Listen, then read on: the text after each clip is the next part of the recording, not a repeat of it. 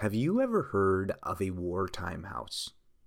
What about a strawberry box house or a victory home? These names generally refer to small bungalows that were built between 1940 and 1970 to house workers and veterans from World War II.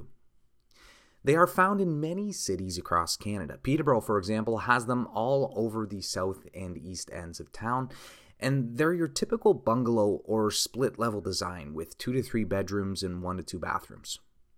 The reason I bring them up is because this week the Canadian Housing Minister Sean Fraser announced that Canada will be reviving the same 80 year old housing program that built those wartime homes. The proposed plan will be to provide standardized housing blueprints to builders to increase the pace of construction. Between 1940 and 1970, these blueprints were available for these wartime houses for a fee of $10 and were provided by the Canadian Mortgage and Housing Corporation, or CMHC. However, the country isn't just looking for pre approved designs for these strawberry box houses. They're looking for multiple designs, including multiplexes, mid rise buildings, senior residences, and student housing, to name a few. The government will begin consultations in January 2024 on what these designs would look like and how they will accomplish this task, with the goal to have them available for developers by fall 2024. Mike Moffatt, the Senior Director of Policy and Innovation at the Smart Prosperity Institute, believes the pre approved plans could cut down construction timelines by as much as 12 months. He also believes that the standardized plans should lead to more favorable terms from lenders and insurance companies, potentially resulting in another incentive for builders to develop these types of homes. Now, there is no requirement that builders or provinces use these blueprints, but the hope is it will cut down on municipal permitting and zoning challenges, allowing homes to be built faster. Let's see what happens. Will allowing developers to skip the permitting and zoning process be enough for them to develop these homes? And how much will they cost to develop and at what price will they sell for? Only time will tell. Some bad news came out this week from the Bank of Canada and CMHC. They released their Canadian Housing Affordability Index for Q3 2023, which should actually be called the Canadian Housing Unaffordability Index. The index analyzes the share of a household's income required to service monthly mortgage payments and utility costs. Essentially, how much of our monthly income are we devoting to housing costs?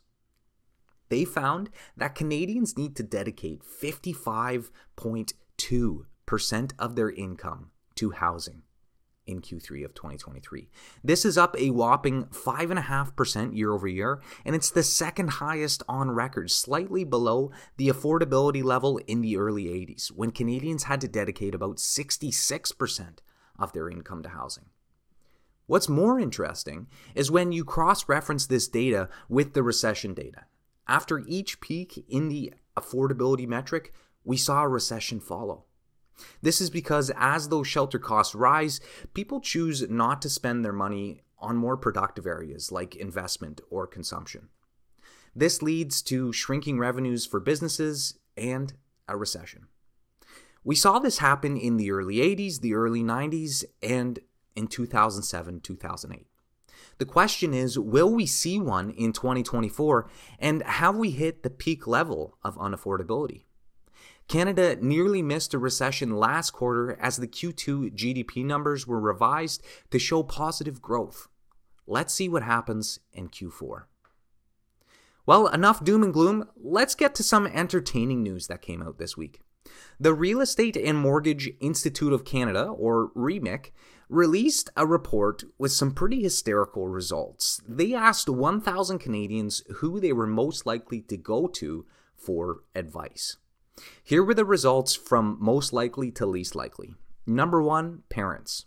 Number two, banks. Number three, financial advisors. All great choices. Number four was Ryan Reynolds.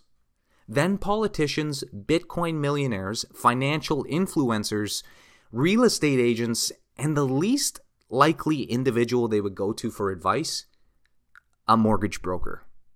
Now, I'm not worried about being second last. Coming behind Bitcoin millionaires and financial influencers stings a bit, but let's talk a bit more about mortgage brokers. These people are experts in the field of mortgages.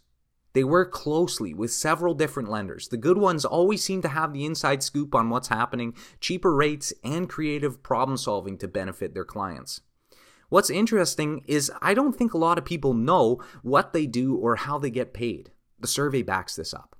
About 54.9% of Canadians surveyed believed brokers were paid by a homeowner or a real estate agent. And 22% believed that they needed to pay two to $5,000 in order to work with a mortgage broker. This is just simply not the case. Mortgage brokers are paid by the lenders. In the off case that you would need to pay a fee as a consumer, the broker would let you know.